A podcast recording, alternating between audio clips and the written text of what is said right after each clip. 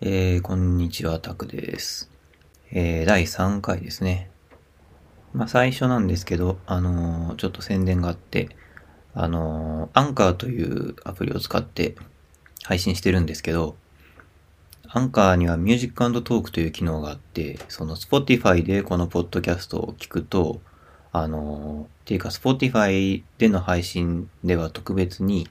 あのーポッドキャストの間に曲を挟むことができるという、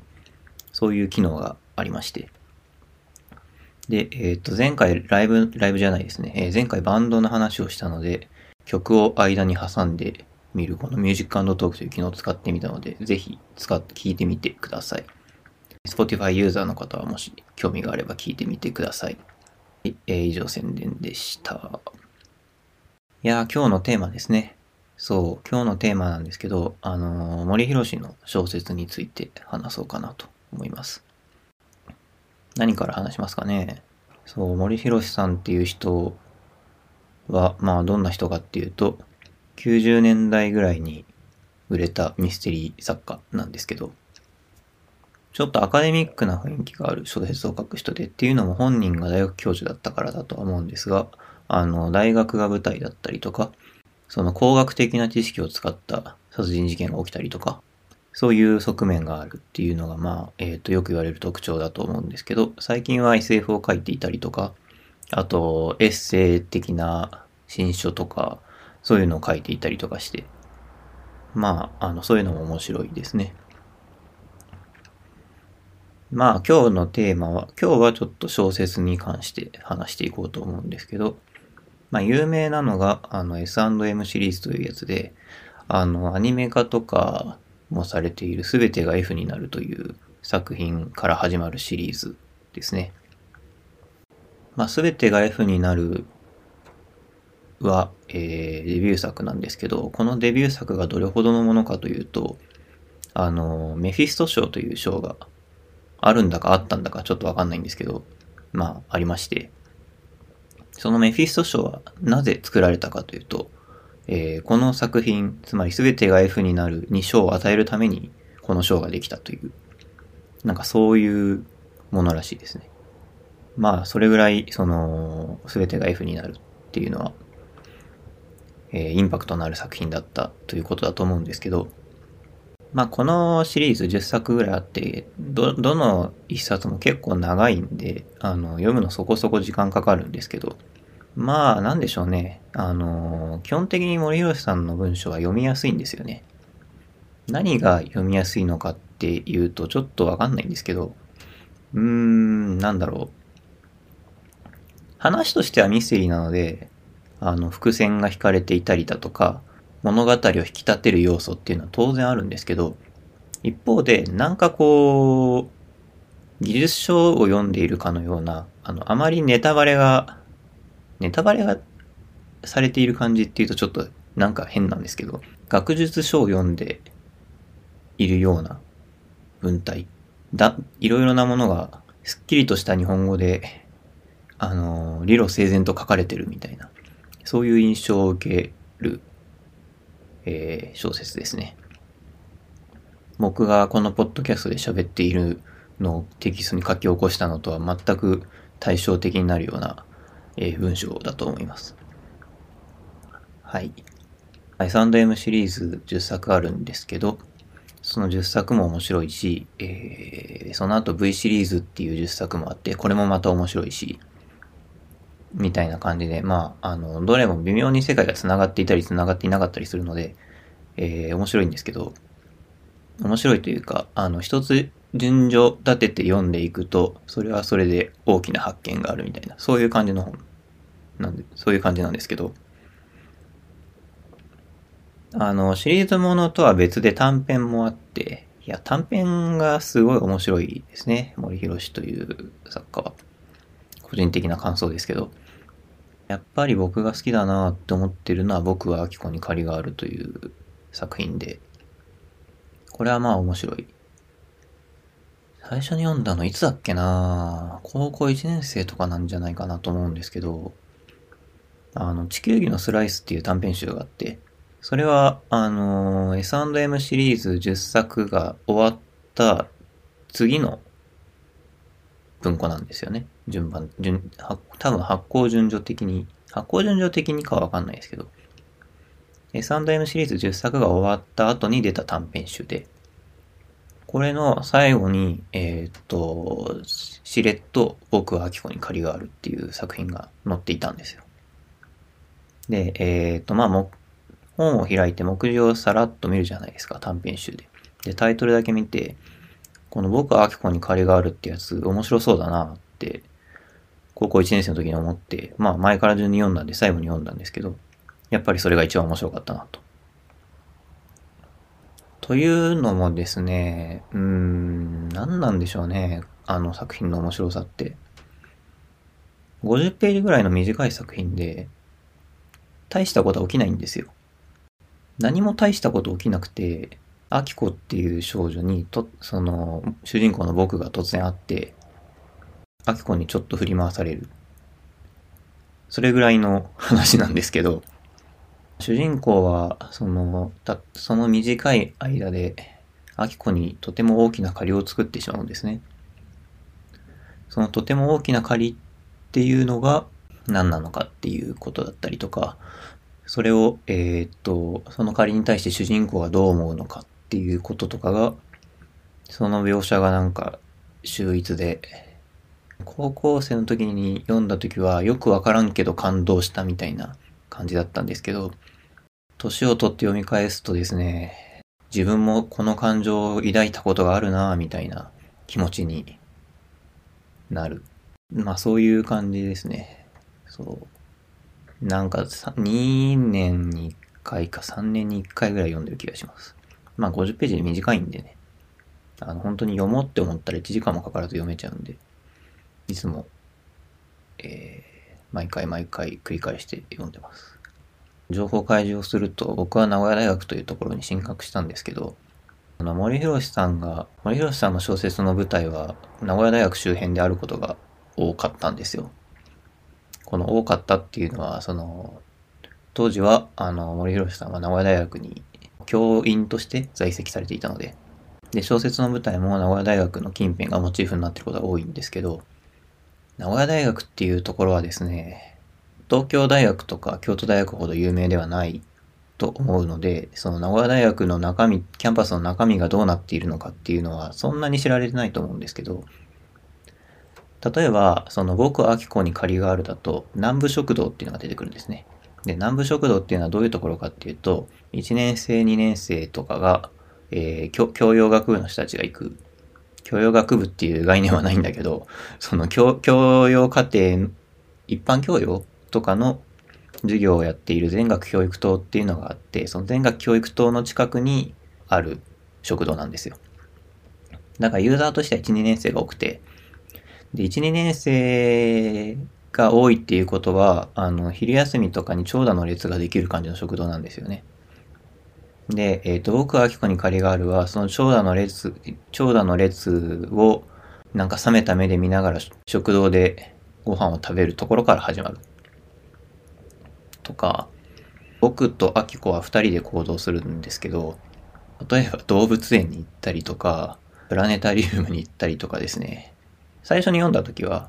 よく分かってなかったんですけど、もう僕僕も名古屋大学に4年いたので、さすがに、なんだろう。ああ、このデートしたことあるわって思うわけですよね いやー、年をとってですね、本当にあの、そうそう、そうそう、これ、これ定番じゃんみたいな感じのデートコースが現れて、突如現れてですね、俺にもそんな時代があったな、みたいな気持ちになるという意味でも、まあ、僕にとっては面白いです。そう、そんなわけで僕は今日に借りがあるっていう作品が、これが表題作になってる短編集もあるって、えー、僕は今日に借りがある森博次戦短編集かな？っていうのがあるので、もしも興味があれば手に取ってもらえると。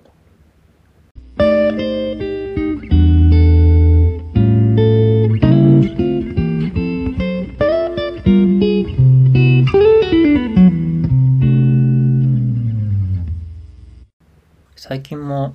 森博さんの小説読んだんですよ。バカと嘘の弓っていう小説だったんですけど、読んだ率直な感想としては、これを読んで何を思えばいいんだろうなと思いまして、あの、ちょっと遠、遠征感を持っている、その、この世に悲観的な青年、湯原紀之っていう人がいて、まあその人に関するもろもろのお話なんですけど、読んでいて面白かったんですけど、最後に衝動的にと言いますか、そういうことが起きて、衝動的なに何かを起こして、で、えー、そのまま話が終わっていくみたいな、そんな感じの終わり方をする小説だったんですけど、若干ネタバレっぽいですけど、だんだんとこう、その、若さゆえの衝動みたいなものが、若さじゃないのかもしれないですけど、自分の中の衝動みたいなものが、すごい急速に薄れているなっていうのを、ここ数年感じてまして。で、やっぱり21歳とか2歳とかの頃は、までは、その衝動で自分も突き動かされていた部分はあったんだ、あったと思うんですよ。だけども、この最近この数年は本当に何もなくてですね、怒りさえ感じることがないんですよね。もう、本当にこの1年怒ってないんじゃないかなっていうぐらい、それがいい、いいのか悪いのかはちょっとよくわからないですけど、そういう年になったんだな、思っている次第ですね。この話と全然違う話、フィクションで、寝ても覚めてもっていう映画があるんですけど、寝ても覚めてもっていう映画は、あの、どんな話かっていうと、ある女性がいて、主人公の女性がいて、その人のその人は元彼とすごく顔が似ている男性と付き合うことになるんですけど、まあ付き合っていく中で、えー、果たしてその今の彼氏自身が好きなのか、それとも元彼の原因を追っているのかがどんどんわからなくなっていくみたいな、なんかそんな感じの話なんですけど、それと終わり方がすごい似てるんですよ。起きることは全然違うんですけど、何か衝動的な出来事が、衝動を感じるような出来事があって、自分の思うままに行動して、結果としてあまり誰も幸せにならない感じになるみたいな、ネタバレですけど。そういう、その構造みたいなのがすごい似てるなと思って、これは寝ても覚めてもを見た時も、僕この小説を読んだ時、バカと嘘の弓を読んだ時と全く同じ感想を抱いたんですよ。つまり、これを見て俺は何を覚えばいいって言うんだって思ったんですよね。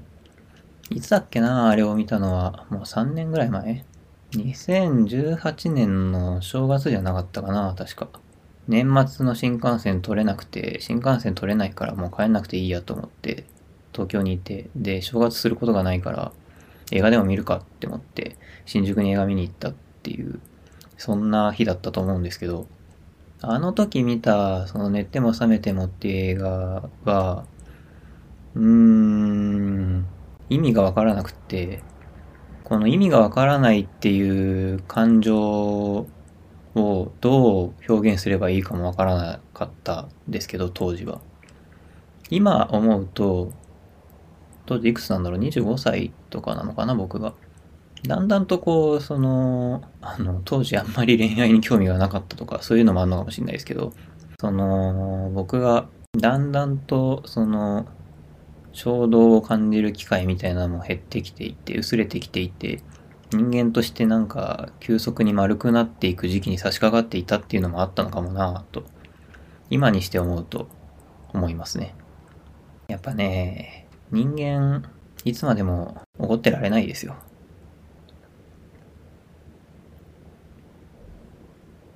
はい。まあそんなわけでですね、バカと嘘の弓、そして寝ても覚めても、まあどちらも、あの、タイプは全然違うんですけど、同じような話なので だ、だいぶ乱暴に言ってますけど、興味があれば読んでみたり、見てみたりしてみてください。そんな感じですかね。いやー、もう一人語り3回目なんですけど、3回もやれば飽きるかなって思って、あの、このポッドキャスト全2回で終了かなぐらいに思っていたんですけど、まだ飽きてないですね。普通、ポッドキャストって2人とかで、あの、決まったメンバーかどうかってなりますけど、収録するのは2人とかでやって、まあ、2人で話して、うんぬんみたいなのが多い気はするんで、一人語りがメインコンテンツってポッドキャスト実はあんまりないなと思っていたりもするんですけど、まあでもなんか続けないと、ね、続ける気力があるぞっていうところを見せないとゲストも呼びづらいなみたいなところがあり、まあ続ける気力があるぞっていうのを見せつけるところからまずは始めるかと思って、とりあえず、えー、エピソード3を出して、エピソード4を出して、そのうちまた誰かゲスト呼ぼうかなと思っていたりします。まあ良くも悪くも良くはないですね。あの、えー、また、あの、これを収録しているのは1月の9日なんですけど、あの、この状況、この日はですね、えー、この前の日かな？は東京都で久々に1200人ぐらい1日の感染者数が出たということで、えー、盛り上がってまいりましたという感じなので、また、そうですね、もし1ヶ月とか2ヶ月とかステイホームの期間があるのであれば、その間に誰かと話したいな、みたいな気持ちがありますね。はい。えー、そんなとこかな？どうなんですかね、このポッドキャスト。あの、推定リスナーが3人って出てて、うち1人は僕だと思うんで、あの、まあ、あの、アンカーの推定によると、2人は聞いているという状態なんですけど、そりゃあ、とりあえずエピソードが2つしかないポッドキャストをいきなり聞くぞって、あの、初見の人が聞くぞとはならないですよね、そりゃ。僕のこと知ってる人しか聞かないですよ、そりゃ。現時点では。っていう感じなので、二人っていうのはそんなに驚いてはいないっていうか、むしろ二人もいるのかくらいの感じなんですけど、一人、一人、ゼロ人もしか一人かなぐらいに思っていたので、二人も聞いてくださってありがとうございます。本当に二人聞いてるのかは、まあわからないんだけど。まあそんなわけで、えー、じわじわ進めていこうと思うので、はい、よろしくお願いします。一人でダラダラ話すのも楽しいっていうことになんか気づき、気づいてしまったので、いつもの僕のことだとダラダラ一人で話し続けてしまうんじゃないかなと思います。というわけでですね、はい。えー、そのとこかな。えー、では最後まで聞いてくださってありがとうございました。また次回お会いしましょう。えー、さよなら。